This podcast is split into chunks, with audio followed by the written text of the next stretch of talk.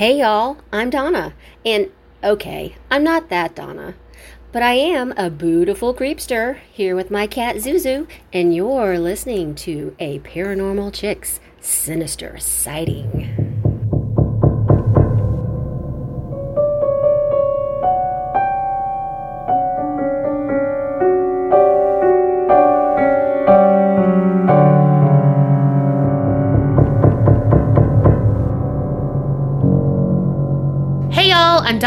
I'm Carrie. and we are Paranormal Chicks. Sinister Sightings 170. And you just heard Donna C. A beautiful creepster. Okay. Did she get y'all? Did you think it was me? Hey, if y'all want to be just like that Donna, not this Donna, head on over to patreon.com slash the APC podcast. All right, jumping right in. The first one is 3401 Vidal, Waco, Texas. Hello, my beautiful Southern Queens. Greeting again from your favorite farmer. I hope this email finds you happy and healthy. As always, thank you so much for all the content and creating a place for us creepsters out there to share our experiences and learn from one another. I am truly grateful for you both. Just jump right in, shall we? 2010 ish, my little cousin Jean, who was like a sister to me, divorced at 23. She was granted full custody of their three and a half year old daughter, Casey. By 24, she met a wonderful gentleman who had just gotten out of the army, loved Casey, and wanted to marry my cousin and start a life and family together. This gentleman, Mark, was and is the old fashioned type. He really wanted a home of their own. Mark agreed to go overseas for eight and a half months as a contractor. He figured he could work really hard for that time and make a good bit of money. He could provide for his family and purchase their own home sooner rather than later. Jean agreed and decided that while Mark was gone, she wanted to be closer to my sister, Sarah, and our grandma, who lived just a few streets over on Mackenzie. Jean needed help with the little one, and I think she felt better going through such a rough time being closer to family.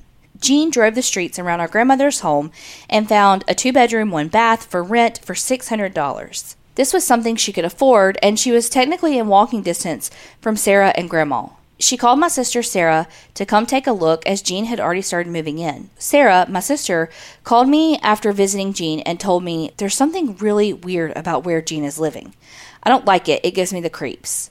She said she just felt that the energy was just off and moved on to the next topic. About four to six weeks after Jean and Casey moved into their rental home on Fadal Avenue, Casey started complaining to her mom about nightmares. She told Jean that a mean boy was in her dreams. She struggled to relate everything she saw due to her two and a half year old vocabulary, but she seemed really scared. My cousin Jean didn't take it very seriously. She did allow Casey to climb in bed with her if she was scared and sleep it off, but she just thought it was kid stuff. One morning, Jean went to wake Casey, and the door to her room was closed. She tried to open it and found the huge, old, heavy dresser that she had in Casey's room had been pushed up against the door. Jean shoved hard and opened the door to Casey sitting in bed.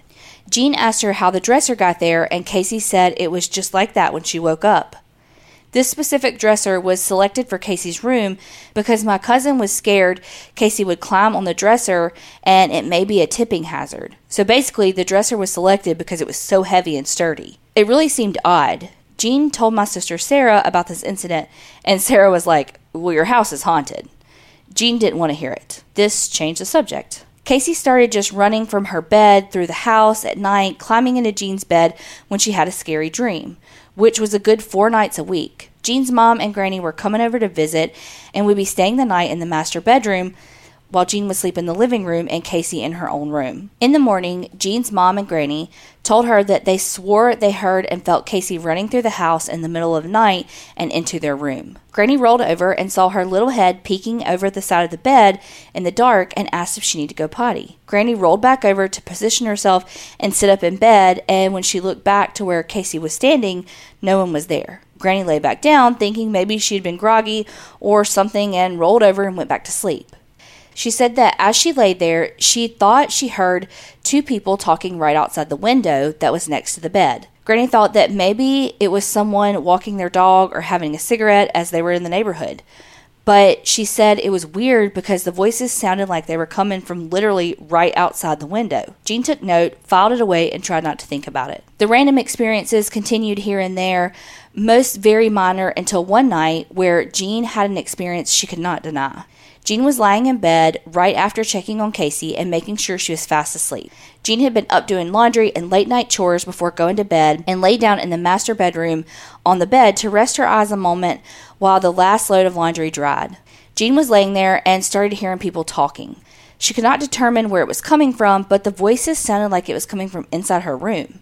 She laid there with a lamp on, scanning the landscape of her bedroom, and saw nothing out of the ordinary. She decided to lay back down and brush it off. In the faint distance, Jean heard Casey jump out of bed and the pattering of her feet hitting the old wood floors as she ran through the house toward Jean's room. Jean laid there with her eyes closed, anticipating Casey.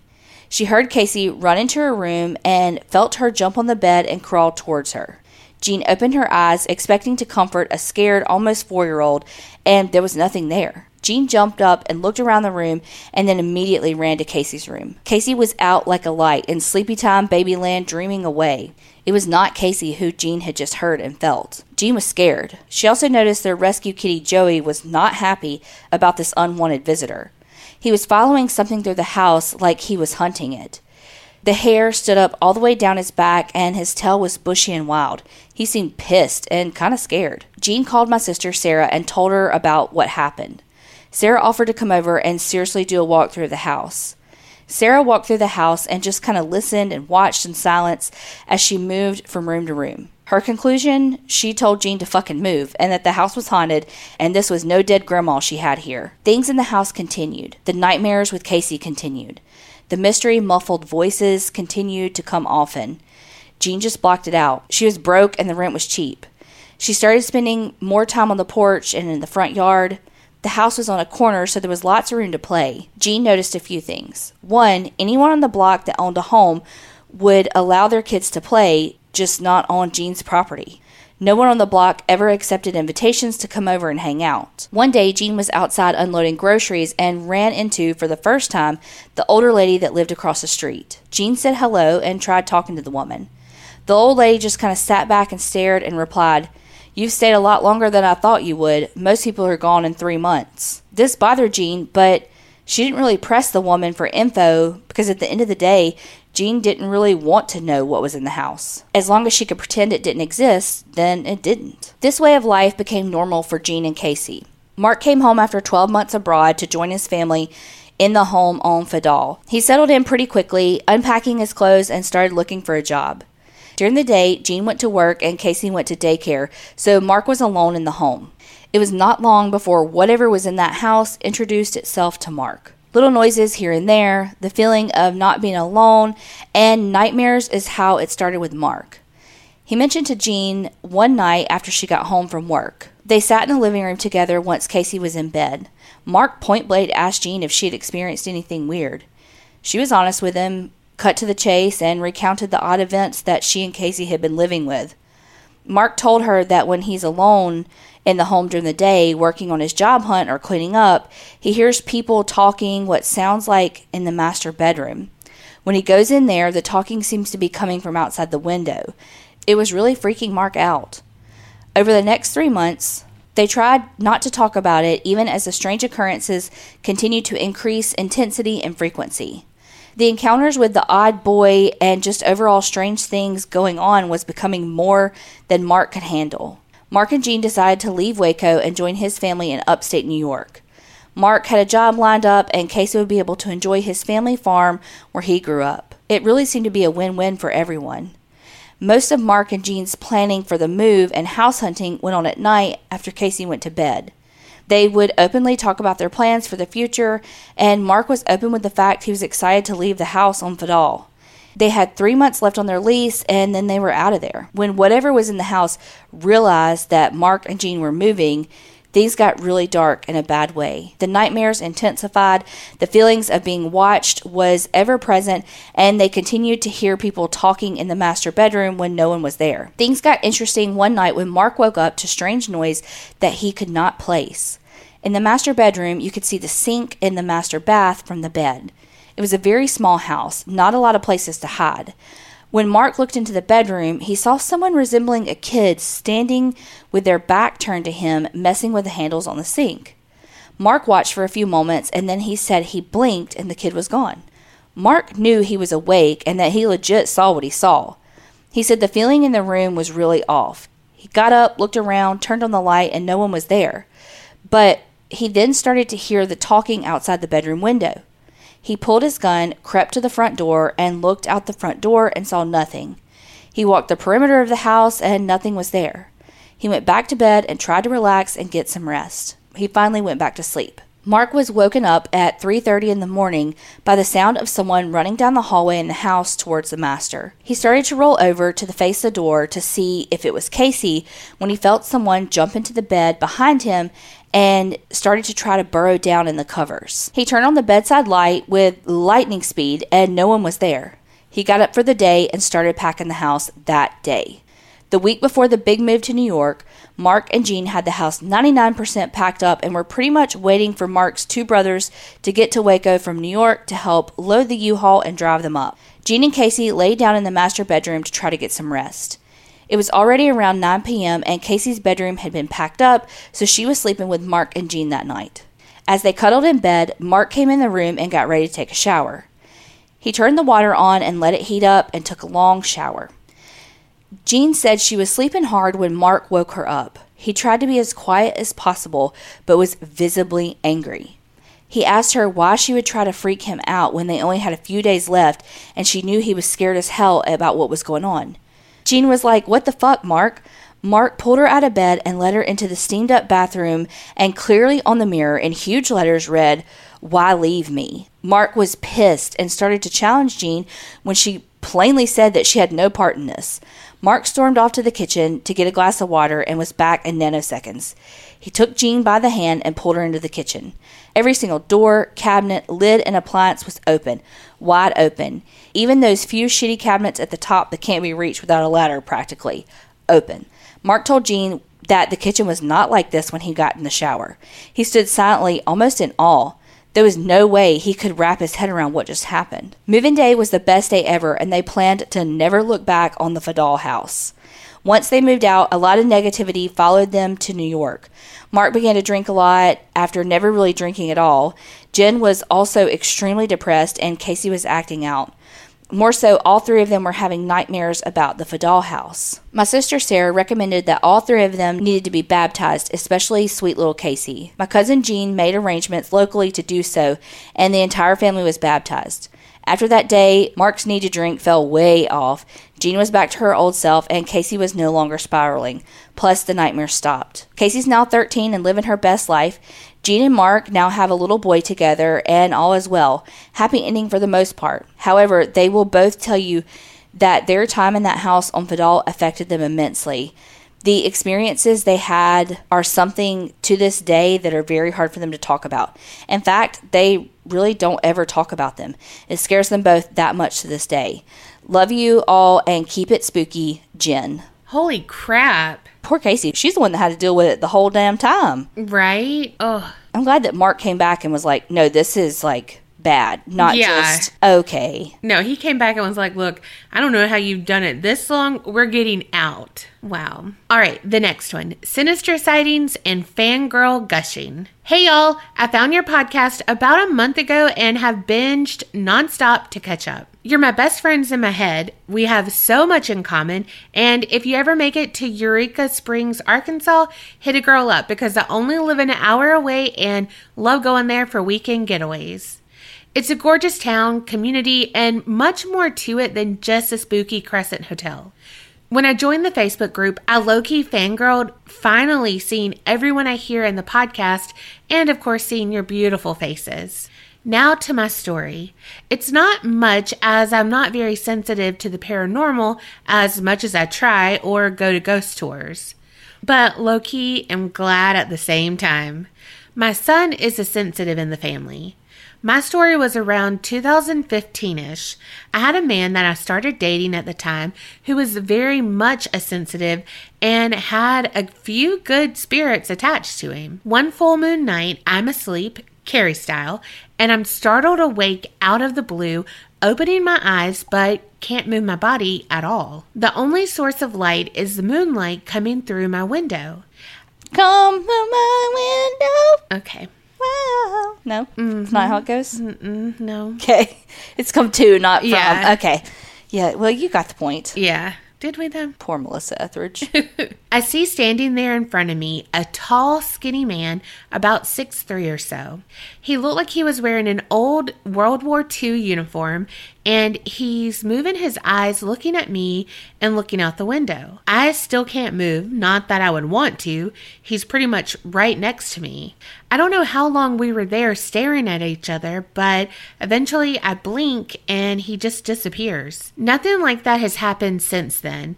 I don't know if he was attached to that guy I was dating. He wasn't with me that night. Or if I just happened to have a passing visitor that night that showed himself to me. He possibly could have been a grandpa or an uncle I had. I don't really know, and it bugs me, so no happy ending yet. I have a couple more stories about my grandmother's spirit that I'll share later because this will turn into a huge episode if I do now. So I'll send those another time. Thank you both so much for what you do, and I send you so much love. They didn't sign their name, so I don't want to say their name. But also, are you describing my like perfect guy, six three, tall, skinny, and in a uniform? That was the most bizarre laugh you've ever done. Are you describing a perfect guy? Reasons why I'm single. okay, all that, and that's what I got. that was my that was a Donna moment. That was my takeaway. yeah, wow.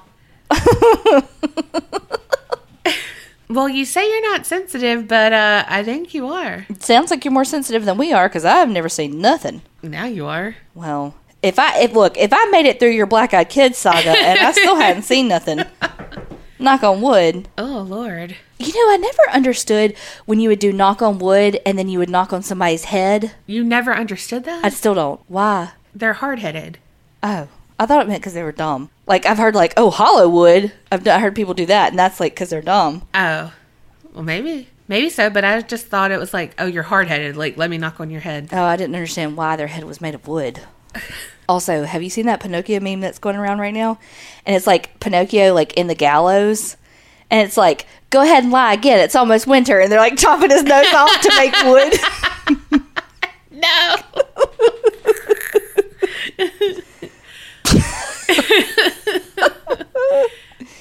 I was just gonna say this coming from the girl who didn't know what a round table was. She Okay, said, I you did. want a round table or a Okay. square?" Okay, I did. I just didn't read the like. I didn't read the sentence. Like, we want to have a round table, not like, do you want a round table? I read a, do you want? You know what I mean? Yeah, no, that's what you read. You just took it out of the wrong context. I hate you right now. okay, the next one from Anne's Land, True Crime. Hey, you gorgeous babes. Want to start off, as many do, by saying how much I love and appreciate the two of you and the community you've started, and the podcast itself. I explained in an earlier email that I'm a courier on a rural route. Sorry, Donna. Whew. So I have endless hours with nothing to do but my own mind overthinking everything to keep me company. It's so exhausting. Having you ladies chirping in my ear helps keep me focused on work and keeps all those nasty toxic thoughts away. Yeah, courier on a rural route, that was really hard. Yeah. I mean, I got a red leather, yellow leather for that. Oh God. I recently heard on a couple of different episodes you ladies talking about the show on Netflix Anne with an E. Well, hold on to your tits because I'm about to gush some hometown pride all over yous. I'm writing you from the picturesque province of Prince Edward Island on the east coast of Canada, the birthplace of Lucy Maud Montgomery, author of the Anne of Green Gables stories. Prince Edward Island is also the setting for the Anne stories. I got so excited listening to you two talk about Anne. I was like, oh my God, that's here. That's me. That's my home. Anne's stories have reached the hearts of people across the globe. Millions of people have read her stories or have seen the Anne of Green Gables musical, so I'm not here to retell her tale. Instead, I'm going to tell you about another young girl from Prince Edward Island that also reached international acclaim with books and plays and songs being written about her. This is the story of Mary Pickering Tuplin. Picture it. 1887, and 16 year old Mary was attending a New Year's Eve party. While at this party, she met 19 year old William Millman. William Millman? That's almost like the same name, just with like an M instead of a W. Whew. Okay. Both of their families were farmers and they lived across the Southwest River from each other. The two hit it off right away and began a relationship. Just like how a lot of these stories go, it wasn't too long before Mary realized that she was pregnant. Side note, I apologize in advance for all the dates, but it's important for a clear timeline. Skip ahead a few months to Sunday, June 26th. Mary met William near the river to let him know about the baby. At this time, Mary's younger brother had been gravely ill and passed away early the next morning, Monday, June 26th, and was buried the following day on Tuesday, June 28th. While the family attended his funeral, Mary had stayed home to watch her older sister's baby. Shortly after the family returned home, just before sun had set, Mary left the house without a word. That was the last time her family saw her alive, dressed in a light cotton dress, stockings, and boots. By Friday, July 1st, the word had gotten around that Mary was missing, and people from the community joined the family in their search. The team spotted a white muslin handkerchief on the river bank, which prompted them to drag the river. Mary's body was found on July 4th, weighted down by a large stone. She had been shot in the head twice with a 32 caliber revolver. Her head was removed right there on the riverbank and sent to Charlottetown, the closest town that could examine the head thoroughly and our provincial capital. Mary's body was buried next to her younger brother's only a week after his burial. She was buried at night with no service, no casket, without her family present, and without her head. William was suspected early on and was arrested July 7, 1887. His father had tried to provide an alibi but fainted while testifying. When he came to, he admitted that he and his wife had been at a church meeting at the time, so couldn't verify his whereabouts that night. William was then sent to the county jail to await trial. While in custody, he made one escaped attempt by hitting a guard over the head with a bottle. He didn't get far and was apprehended quickly. Trial convened on January 24, 1888. One friend testified that William had borrowed an empty 32 caliber revolver a week before the murder and had returned it with three unused shells and two spent casings. Another friend stated that William had tried to convince him to sign an affidavit saying that the two had been together that night. A young girl testified she had seen William crossing the river just before sunset in a small boat. One local man testified that the small boat was his and that an 80 pound stone that he kept at the bottom of the boat to use as an anchor was missing and identified it was the one Mary's body had been tied down with. A few people testified that a wagon carrying two men and a young lady was seen riding fast, that's what she said, near the river. There was also a stranger in dark clothing, but only one of the many people who saw this person identified him as being William. In the end, the testimony from two of his own family members turned out to be the most damning. His mother testified that she had returned home following a church meeting shortly after 10 p.m.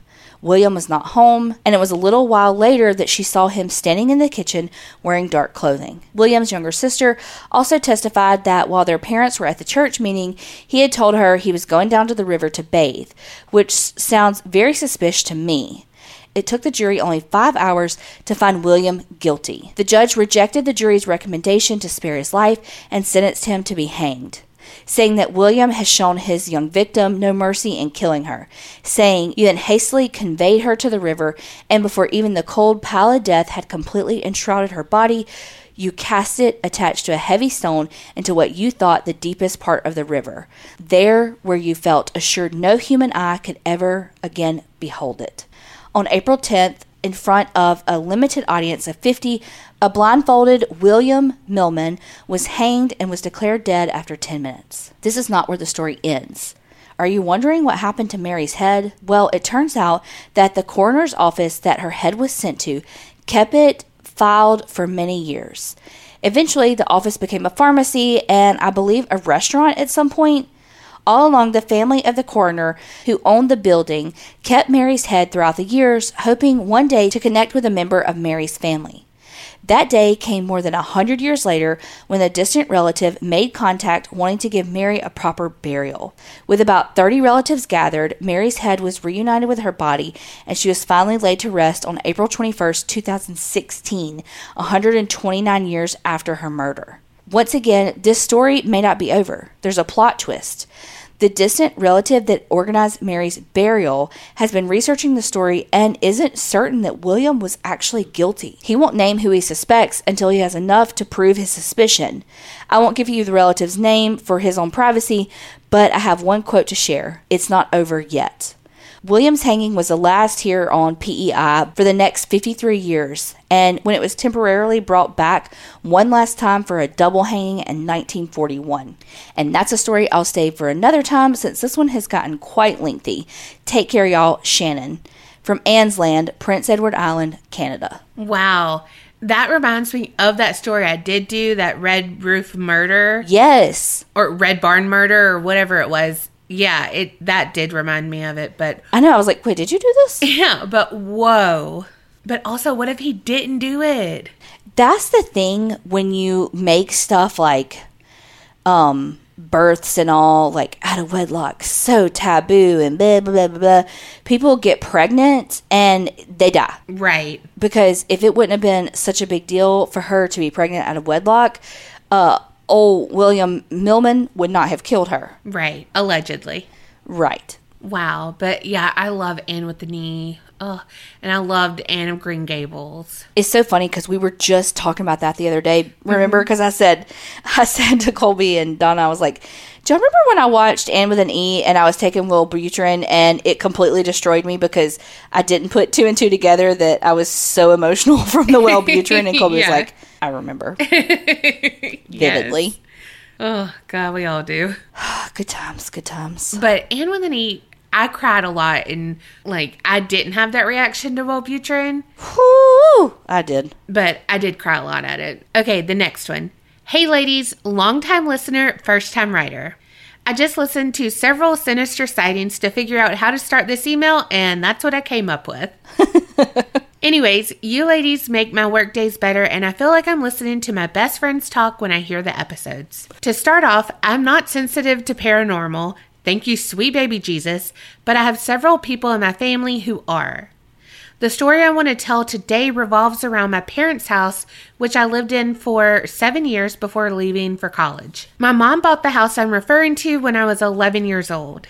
Six years later, she married my stepdad, Wayne, who became my dad for all intents and purposes. During the seven ish years I lived there, I always felt safe and didn't experience anything paranormal. My parents and sister, however, had several things happen there over the years that make me not want to be in that house alone after dark. So here we go. My sister was a nurse, now a nurse practitioner, way to go, Crystal, and worked the night shift after my niece was born. When Crystal would get off work, she would bring my niece to my parents' house so they could watch her while she slept. One Saturday, my sister was napping in her old bedroom and, in her sleepy state, heard the bedroom door open. She didn't think anything of it, but wondered why anyone would come in there knowing that she was trying to rest. A couple of hours later, she gets out of bed and no one's in the house. She walks out to the front yard where my mom, stepdad, and brother in law all had been washing cars, piddling in the garage while my niece played. She asked who the person was that opened the door and woke her up. All of them said they hadn't been in the house at all since she had gotten there. My sister made them all swear that no one came in, and they all did. Fast forward a few years, and my parents and sister still hear random noises in the small hall leading to my parents' bedroom, in addition to hearing footsteps in the other parts of the house where no one is. Come to find out, that isn't all there is to it, and my mom and stepdad have seen this ghost. They held the scarier stories from me because they know I'm terrified. One night, my stepdad was playing solitaire in our computer room, back in the day when each family had one computer that the whole house shared, and he felt the hair on the back of his neck stand up. He knew someone or something was in that room with him, but that my mom had been asleep for a long time, so it couldn't be her. He said at that point he refused to look into the computer screen in fear of seeing something behind him. He just hopped up and walked out of the room, not even shutting down solitaire for the night. On several other occasions, my stepdad saw the ghost, which at this point they deemed was a man. He saw him in the reflection of the TV. His recliner directly faced a TV, and behind his recliner was the huge kitchen window, which let in a ton of light. There was more than one time that he saw the ghost man standing behind him when he turned the TV off. One night last year during the Texas Snowmageddon, my grandma was over at the house having dinner with my mom and Uncle Ted. My uncle is 58 and nonverbal, so my parents took care of him for the better part of the last 20 years. While having dinner, my uncle looked to the chair on his right and nodded at whoever or whatever was sitting there. My mom looked at Ted and then he nodded at her as if to say, You see him too? My grandma catches the tail end of this exchange and asks what's going on. Very nonchalantly, my mom says, The ghost is sitting in that chair right there. My mom tells me all the time that the ghost doesn't scare her because he's never caused them any harm. Just last week, she told me that she had been woken up several times by her blanket being tugged on when there's no one in the house with her. That is effing terrifying, but she just brushes it off. In November of 2019, my stepdad Wayne passed away after a very short battle with cancer. Although we knew he had cancer, his death was unexpected and almost broke our family. When I said Wayne was my dad for all intents and purposes, I meant it. He was quite honestly the most humble man I have ever met and loved my sister and I like we were his own. Our kids were his only grandkids, and he was the best pawpaw ever. I could go on and on about how amazing he was, but this email is pretty long, and I know y'all have other stories to read. Just know that we still refer to him as the very best when we talk about him in any setting. As I've said before, I'm not sensitive to paranormal things, but my sister and I both have had a visit from Wayne in our dreams, which felt all too real to just be a dream. About a month after he passed, I had a dream about him. In my dream, we were talking, and I told him how much I missed him. He said that he was doing okay, not to worry about him, and then he wrapped me in his arms for a big hug. Wayne wasn't a big man, but he liked his beer and had the belly to match. When I hugged him in my dream, I could feel that belly and it was exactly like the real life hug. I woke up bawling and knew that he just had found a way to communicate with me. About a year later, my sister had a similar dream about him where he told her he was okay and not to worry about him. She was telling my mom about it the next day, and my mom burst into tears. She told my sister that the night before she had prayed that Wayne would send her a signal that he was okay and at peace. He found a way to tell her, but used my sister as a vehicle in which to convey the message. Those are all of my paranormal experiences I have to share for now. I'll try to get my BFF to tell me all the details about her parents' house, which was the site of a murder suicide. That could be my next email. Love you, ladies, and am so happy that you created this podcast and community for all of us to enjoy. Creep It Real, Stacy C. from Texas. P.S. Donna, I went to the College of the University of North Texas. It's very close to Goatman Bridge, which you did a story on. I never heard about it until you did the story, and the next week my mom and sister told me they saw it. They were on their way to a football game and noticed it. Both said they couldn't stop looking at it like it was calling to them. Thank God my sister is always late, so they didn't have time to stop and check it out. PSS, Carrie, don't worry about running out of stories. I'm writing this in mid September 2021, and y'all are just now to December 2020. I think you have enough content for a while. You don't know me. I hope I would be like your mom and like nonchalant about stuff, but I don't think I would be. Uh, I know I wouldn't be. That's sweet he came back to visit. I don't I like I wonder if I'm ever gonna get that with my dad. I think so. I mean, I've had it with my mom and Lori, but I haven't had it with my dad yet. Like my dad has been in a dream where like we're doing something at my mom's house and he's sitting in his chair. But I don't think that's like a like I think I'm just dreaming about Like a memory. kind of yeah, like not like a he's like sitting in his chair like I'm okay, you know, like I think it's just that's where he's supposed to be in those family situations. Yeah. Also, your sister sounds exactly like me because I'm always running late. And I'm the person who's like, can y'all go faster? I'm running late back here in the car while I'm driving. All right, the next one is called Sleep Paralysis and a Few Other Stories. Hello, ladies. First, I was so excited to hear my story last week. Yay! So I'm going to add more stories. One is sleep paralysis, I think. Story one. So, 15 years ago, I bought a vacation home. I'd been looking for some time and wanted something on the water. I had been looking at this particular house for a while, but it was on a smaller body of water than I wanted. One day I looked at the house online again and it had dropped 30,000 in price. Hell, I knew it was meant to be. I went over with some friends to scope it out and thought it was pretty cute. The owner came out as I was snooping around the yard and invited us in. So, of course, we went. After that visit, I called the realtor and said, I want it. Here's what I want to pay. Listed what I wanted to keep within the home, and guess what? The owner accepted. I said, okay, I want to move in on X day. That was agreed to. However, she counted with a different day, which I said yes to because it was my birthday. I took it as it was meant to be. So I moved in, started making changes, etc. One night I'm lying in bed, sleeping, and all of a sudden I'm woken up and can't move. I see a man standing over me. One detail I forgot to tell you is that the owner was selling it because it was going to be her retirement home with her husband.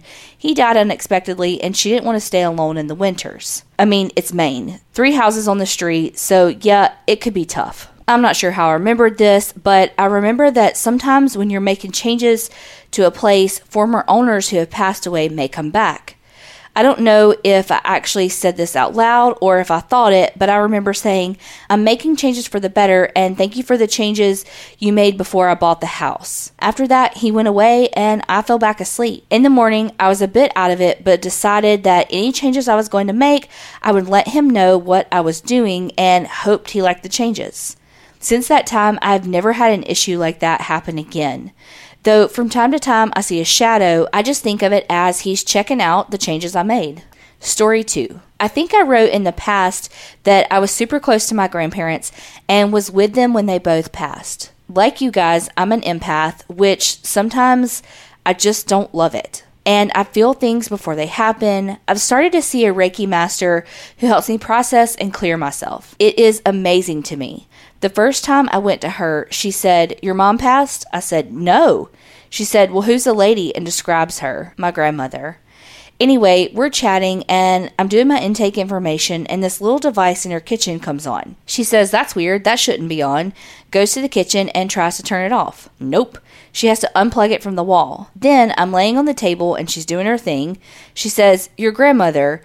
She's funny. Is there a special bracelet you have of hers? Yep, there is. She describes it. She then says, Your grandmother says, put it back on and watch out for the wolf in sheep's clothing, which is a completely different story. Nonetheless, she says wear it, so I got home and did exactly as my grandmother said. The other thing the Reiki master said to me was, Your grandmother likes electronics. She's always played with electronics for you. Yes, yes, yes. When I lived in my prior home, I had a wine cooler, high end, so no Walmart special on that. When I would travel or there was stuff going on with my grandfather, the stinking light would go on. When things settled down, the light would go off.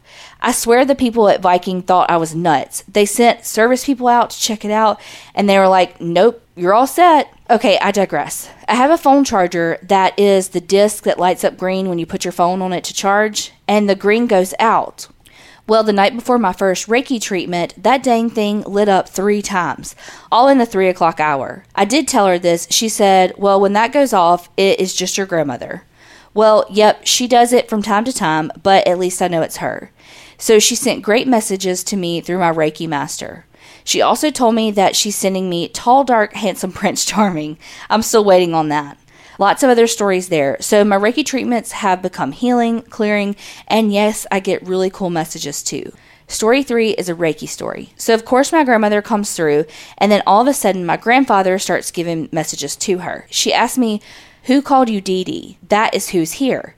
Yep, my grandfather. I was his little Dee Dee. He apologized to me in the end, he was lonely, sad that my girl was gone, and plain old broke. So some days were rough. I must say, I had tears. He told her I was always his sunshine and that he was placing all sunflowers around me because to him, I was the brightness to him. He wanted to thank me for everything and is proud of me and all I am. Talk about healing. Okay, that's all for now. I'll write again soon. Deneen. Can your grandma send me someone? I'm just want to go to your Reiki therapist. That too. I know, like Courtney Pepino, they do like a uh like a telehealth version of yeah, it. You know, Yeah. I want to know what my aura is. me too. Unless it's bad, then I don't want to know. I want to know because I need to fix it. Oh, that. yeah, that did like I think that it was like weird the shadow experience, but I don't know that it was like Shadow Man. I think it was more like that dude, and it's just like frozen, not like oh my god, I can't move anything, and this bad thing's coming towards me. Yeah, yeah, I think you're right. Like He just wanted to be like, what is going on? This is not what, like, this is not my house, but this is my house. And you had the wherewithal to be like, hey, I'm making some changes, but it's, you know, for the good. This is my house, and thank you for everything you did. But uh, suck it up, Buttercup, and move on. All right. Okay, the next one. I think I'm hearing things. Am I crazy? Hey, scary ladies, it's Kaylee again from Virginia. I'm back with more scary experiences. This time I have two stories, so let's start with the first one. It's my sister's experience, but she granted me the okay to tell it. Let's get started. Hopefully, you remember how my parents' house is haunted. Well, my sister Hannah, she has felt this presence for a while now. Every night around the same time, 2 a.m., there's this tall black man who looks at her through the crack of her bedroom door. She can't shut the door because her cat Max, aka MaxiPad, I find that hilarious. That's what they said I mean, Didn't you used to call your cat Max that too? I don't know. Probably because all of my animals have 20,000 different nicknames. I'm pretty sure you did. Anyways, I gave her sage and I told her what to do because I'd like to think I'm very spiritual. And if I have to put myself in a category, I'd land in witch. Then the next night, she goes into the sunroom and she sneezes. Then all of a sudden, she hears a man's voice say, Bless you. She gets her water and fast walks and nopes the fuck out of there and texts me and tells me what happened. And usually the sage at least dims the activity, but instead the fucking ghost speaks. We're still dealing with it, but we've not seen or heard from him in a couple of weeks. The next paranormal experience is my experience that has to deal with sleep paralysis. Okay, so some small information. I get sleep paralysis so much I can literally feel myself falling into it. Like the heaviness of my body, and the next thing I know, I'm in the dream realm in my room and it's dark. Like my body can't move, but my dream self is up. Usually I know and I try to force myself back to sleep so my real self can get up, but sometimes I can't and I have to open the door and face whatever is supposed to come on and scare me. They get mad and jump at me and then I wake up. But this time I woke up and I saw myself, but like a blurry version because you can't see yourself in someone else's point of view. So I know the drill. I tell my other self, we have to go to sleep before whatever comes in here. But she, aka me, didn't want to. So I open the door and see it, the thing that's supposed to come and scare me, laying on my table. So I hurry up and close my eyes and beg myself to go to sleep. The other me finally gave in and I got myself out of it. Usually, I force myself with all my might to get my body going again until I can finally move and wake up. It never scares me anymore, but freaks me out knowing it's happening because I can't move and everywhere is tingly. But I can separate my body and get myself into this dream state and see what's supposed to get me in my coma like state. It's super weird. Let me know what you guys think. Anyways, this is a long enough email. I will save the rest for another time. I love you and your podcast. Remember, my beauties, don't get scared. Insert winky emoji. That's some Inception shit. Right? Uh, that reminds me of an episode on evil. It's like the first, probably the first or the second episode of that show. And the woman, the therapist, she's experiencing sleep paralysis but what she wants to know is like, is it real? Or because she sees like a demon. So she's like, is this real or am I dreaming? And so she writes on a poster board and puts it above her bed. And so if she can read it, like it wakes her up because you're not supposed to be able to like read something like that or something in your dream. I can't remember. It's I'm on season 2, okay? So, you know. But I don't know, that just reminded me like how you wake yourself up and or like make yourself go into more of a dream state so you can get out of your like trance. That's how like she had to do it. So, hey, whatever works for you. Meanwhile, I have to pee really bad in my sleep and can't wake myself up for that. So, no way I'd be waking myself up to get away from a shadow person. That is the worst when you're like, oh my God, like I wake up and I'm like, did I just pee? Because I need to pee so bad. Like, you can't find a toilet in the back, like in your dream, or like I have an accident in my dream. Yes. Like I feel like I've peed in the toilet in my dream, Mm-hmm. but I'm like, oh my God, did I just pee on myself? No, thank God. Let's go to the bathroom. Like I woke up in time, but oh my gosh. You know what I've been doing a lot lately in my sleep that I've noticed? Like I've been catching Charlie horses, which is fucking terrible. Um, but I've noticed that I'm putting like my entire body in like extension. Like I stiffen everything up and I'm like arching my back in my sleep. Ooh. And I'm like, why why am I doing that? But like for real, I'm like, I got to stop doing that because I'm legit getting Charlie horses Yeah. when I do it. So what's going on? Why do I keep doing that? yeah. Probably stress and anxiety, Me stressed? right? Never. Mm hmm. I like noticed that I was clenching my jaw the other night, and I was like, "Why are you doing this? Like, relax." Like, geez, you're just going to bed. That's my favorite time of the day. okay, this one. Good morning, ladies. I'm sitting here listening to Sinister Sightings, episode 84, and just heard the story from another listener about her father in law being ill and seeing someone during that time. Well, I have a similar story. In August of 2011, my mother was admitted to the hospital because of complications with her COPD. Well, during that two week stay, my father and I were told that we would have to make some difficult decisions involving end of life. You see, my mother had fought that disease in silence since about 1994, my junior year of high school. She always kept herself busy with bowling, crocheting, and just about everything a stay at home mom could do. Well, after speaking with the lung specialist, we were informed that my mom only had about 50% lung capacity and that we would more than likely have to put in a trach to help her breathe. But they couldn't guarantee she wouldn't be in the same situation in six months. That day, my father and I made the difficult decision to take her off the ventilator and allow nature to take over.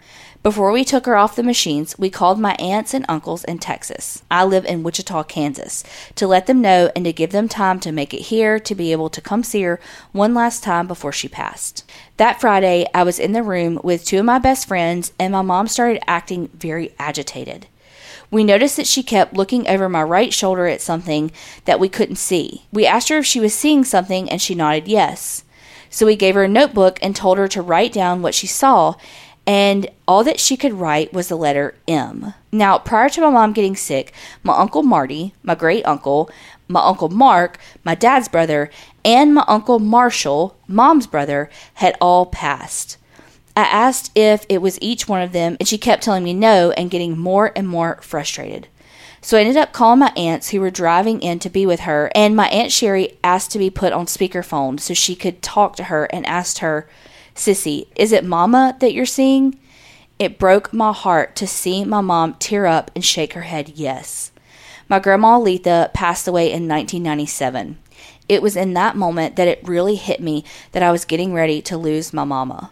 But instead of being a sad moment, it was more of a revealing moment knowing that my grandma was there to be with her. Over the next few days, as family made it in to say their final goodbyes, there were several other instances that Mama was seeing people.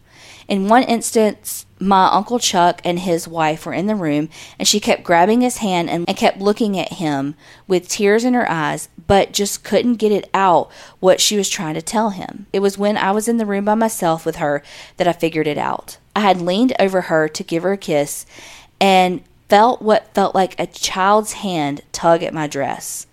No one was in the room with me. I remembered earlier in the day that my cousin Brandon, my uncle Chuck's son, had passed away when he was seven. So I asked my mom if she was trying to tell Chuck that Brandon was there, and she nodded her head yes. I told my aunt and uncle about it later, and my aunt said they were wondering if that was what my mama was trying to tell them. Two days later, on August 28, 2011, my mom passed away from complications with COPD. Even now, I look back on those last moments with her, and I'm so happy to know that my grandmother and my cousin Brandon were there with her in the end.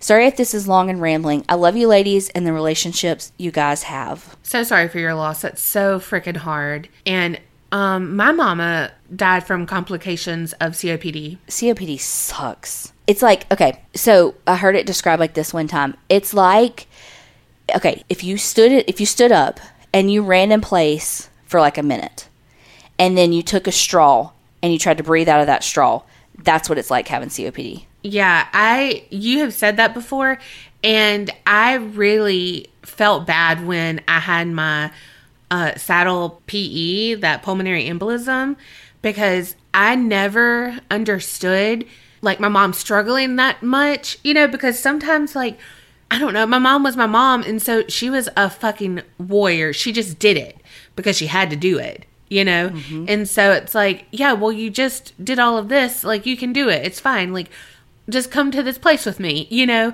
But when I literally could not breathe, like just getting up and it like made me pass out and stuff and like just walking one step was so hard. I was like, "Oh my god. That woman was so fucking tough." Mm-hmm. Because holy shit. And it just I felt so bad sometimes. Like, "Oh my god, I didn't understand." the only way I can kind of like wrap my brain around that, like how people with those chronic illnesses do it, is that yours was a sudden onset. You had a pulmonary embolism that made it hard for you to breathe. Whereas for her, it was a slow burn. Like it was a slowly getting more and more short of breath, so you're able to live it. Just like someone who is overweight. You know, if you're 400 pounds, you can walk around every day holding 400 pounds. If you take someone that's 150 pounds and you put an extra 250 pounds on them, if that maths, maths they they aren't going to be able to do it. And they're like how do you carry this weight around? Well because i didn't just wake up one day and weigh this. I slowly got this way so i was able to take it more. You know what i mean? Yeah, no, that makes sense. so it's like while she had she was that short of breath and while she you know it wasn't like don't beat yourself up. Yeah. The other day I was breathing like her. Like she would I don't know, she would just do this like blow out of her mouth thing, but but it didn't clear her lungs like it needed to cuz her problem was she couldn't clear out the oxygen to make room for more. And so it just like kept there and so she would get short of breath. That's how I should s- describe it. Yeah. Okay. But I was doing something and she like would just go like out of her mouth and I did that for something I looked over at Marley and I was like, why am I breathing like that? Like I was just doing it and I don't know I, I don't know what I was watching if it reminded me of her or something but then it was like okay and let's stop that and just stopped. It wasn't like oh I was out of breath and I was trying to do something like it was just that. I don't know what it was, but but I wholeheartedly believe that they see someone or they I wholeheartedly believe that people at the end of their life can see family members or think they do. So I don't know if it's just them not self-medicating but like self-comforting like they're hallucinating, but it's their body's way of like helping them be okay with what's going on or if they really can see that person there because it they are about to pass on. so before my dad died this was when he was like still really sick obviously and we were trying to figure out because the medicine he was on for his fungal infection like made him confused and it was just so toxic that like he would slur his speech and all that and we thought that he might have had a stroke so they took him down to MRI. And while he, like, he was gone forever. Like, he was gone for like over an hour for this MRI. And um, when he came back, he said that something happened while he was down there and that like all these doctors and nurses were like surrounding him like working on him. Like almost like he coded or something and had all these nurses and doctors around him like working on him. And um, he was like adamant that it happened. And mom asked the nurse like what happened when he was down there? Like why you know like did he like what happened? And they were like what you know what you're talking about but let me look in the chart and then but they're like we don't see anything. So when the doctors made rounds the next day mom asked like what y'all see? Like what happened? And they're like we can't really find anything that happened.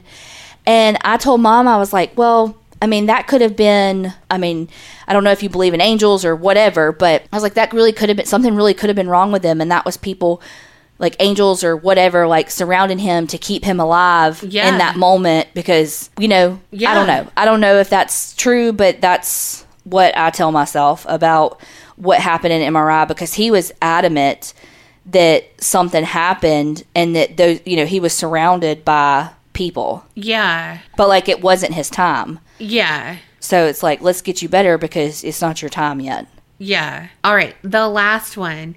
Hey, ladies, I just discovered your podcast and I absolutely love it. I have an hour drive to and from work, so y'all keep me company. I have so many paranormal stories I could share with y'all, but I have two stories that I want to share. The first one happened when I was little, about seven maybe. My family and I were visiting my great grandmother at her house, and she has an older house that makes a complete circle. So you can walk in the front door, turn to the left, and walk through the bedroom, then another bedroom, then the family room, then the kitchen, and back to the front room. We were in the living room, and for whatever reason, I was walking through the house. And when I got to the front room, there was a giant man standing in the front room wearing a black suit. I couldn't see his face. I stared at the man for a few minutes and turned around and calmly walked back to the living room. I then asked my grandmother if her dead husband was tall and would wear a suit, and she replied no. I then asked the same question about her dead son, and her reply was the same.